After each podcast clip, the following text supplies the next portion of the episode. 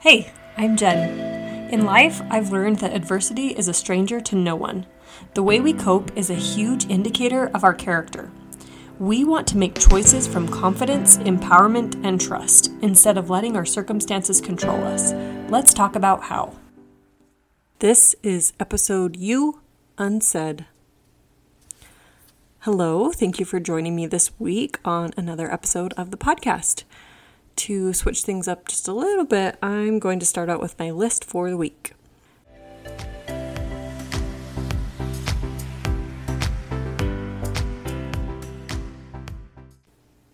In honor of Father's Day on Sunday, I thought I would share a few dad jokes as my list. So, my husband has this dad jokes book, so that's where I'm getting these. says the good, the bad, the terrible on the introduction page, it says, When does a joke become a dad joke? When it becomes apparent. my favorites are the ones that have dad in them, such as, Dad, will you hand me my sunglasses? As soon as you hand me my dad glasses, son. or, Dad, can you put my shoes on? Uh, I don't think they'd fit me. uh, anyway, there's some. Here's some other ones. I tell dad jokes, but I have no kids. I'm a faux pas. it was easy for me to master Braille once I got a feel for it. And one that I thought was especially funny. What did one stoplight say to the other? Don't look, I'm changing. I hope you have a happy Father's Day and wish all the men in your life a happy Father's Day.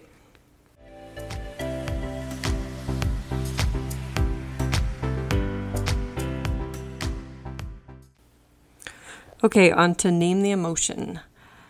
So, my first emotion is frustrated because I had a great example for this week, but I can't remember. It's that tip of the tongue feeling. But it was something along the lines of not doing something and it worked out better anyway. So, there you go. My goal was to have something in this category, and that was the example that I have because I can't remember the other one. My next emotion is delighted. We decorated a neighbor's home for her birthday while they were on vacation. My neighbor was taking care of their cats, and so that's how we were able to gain access. And we put up streamers and balloons and a sign and left a basket full of goodies. And she was very surprised and delighted when she got home. I like that word delighted, so I chose that example. And last, the emotion is sad. I heard that a girl passed away at EFY, which I think it's called FSY now. Basically, just a youth program that's a week long. And it was of natural causes, but it happened at the actual event. So that was very sad to hear about. I heard about it from my mom because one of her friends, it's her granddaughter, and someone gave a church talk on Sunday who attended that FSY session and heard about it there at the event, so pretty shocking. I also looked up the categorization of emotions and how they intensify as they are untreated or depending on the situation. So while I may feel sad, the family might feel distraught or other deeper emotions because it was closer to them.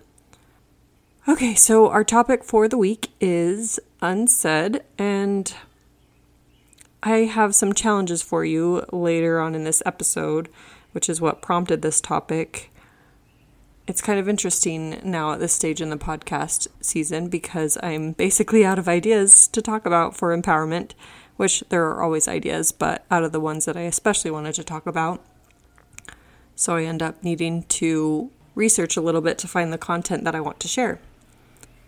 I'm sure you've heard the quote that says, The words of the tongue should have three gatekeepers. Is it true? Is it kind? And is it necessary? I love that reminder because once we've said something, it's out there in the open, you can't get it back, and it's a reflection of your character. I once heard the comparison that we're all like a jar or a cup of liquid. And when we get upset or our feathers are ruffled or when even just when we speak, whatever's in our glass is what spills out. So to improve what we're speaking about, we first need to look inward to see what our character is like and what habits we may need to form or change. Maybe the way you talk or express yourself is not one of your struggles, but this could be a challenge to form any sort of new habit that you've been meaning to or wanting to. Again, I'm going to speak to it through the lens of words and speech. Winston Churchill said, We are masters of the unsaid words, but slaves of those we let slip out. So, how then do we control what we're saying? Back to those challenges that I mentioned I had for you. Number one is try to go 24 hours without complaining. Maybe you're a complainer. Maybe you look on the dull side of life or dwell on the negatives. So, this is your chance to try not complaining and see how your life changes. Next is leave three rude things unsaid each day.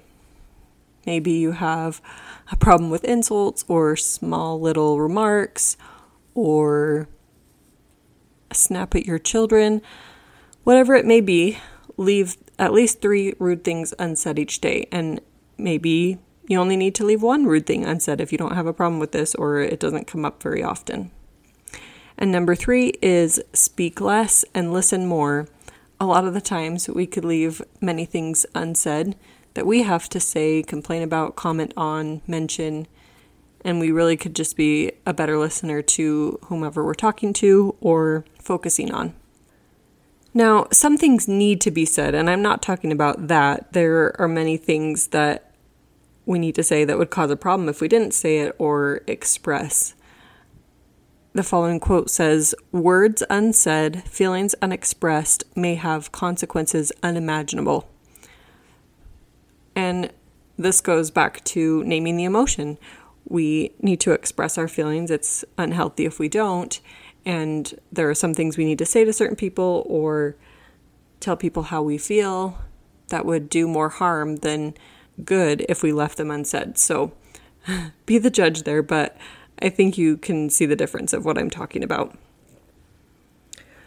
So that's my topic for the week. I hope you have a good one and take one of these challenges or make your own.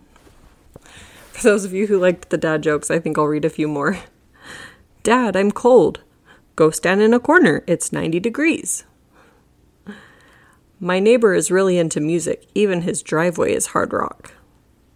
Dad, I'm hungry. Hi, hungry. I'm dad. How can you shorten a bed? Don't sleep long in it. Why can't you have a nose that is 12 inches long? Because then it would be a foot. Can February march? No, but April may. Why did the man ride a horse? Because it was too heavy to carry. Dad, are you going to take a bath? No, I'm leaving it where it is. Okay, that's probably enough. Thank you for indulging me. I'll talk to you again soon. Bye. Thank you for joining me on the podcast today. You can find me on Instagram at A is for Adversity or email me at genbank16 at gmail.com. I'd love to hear from you.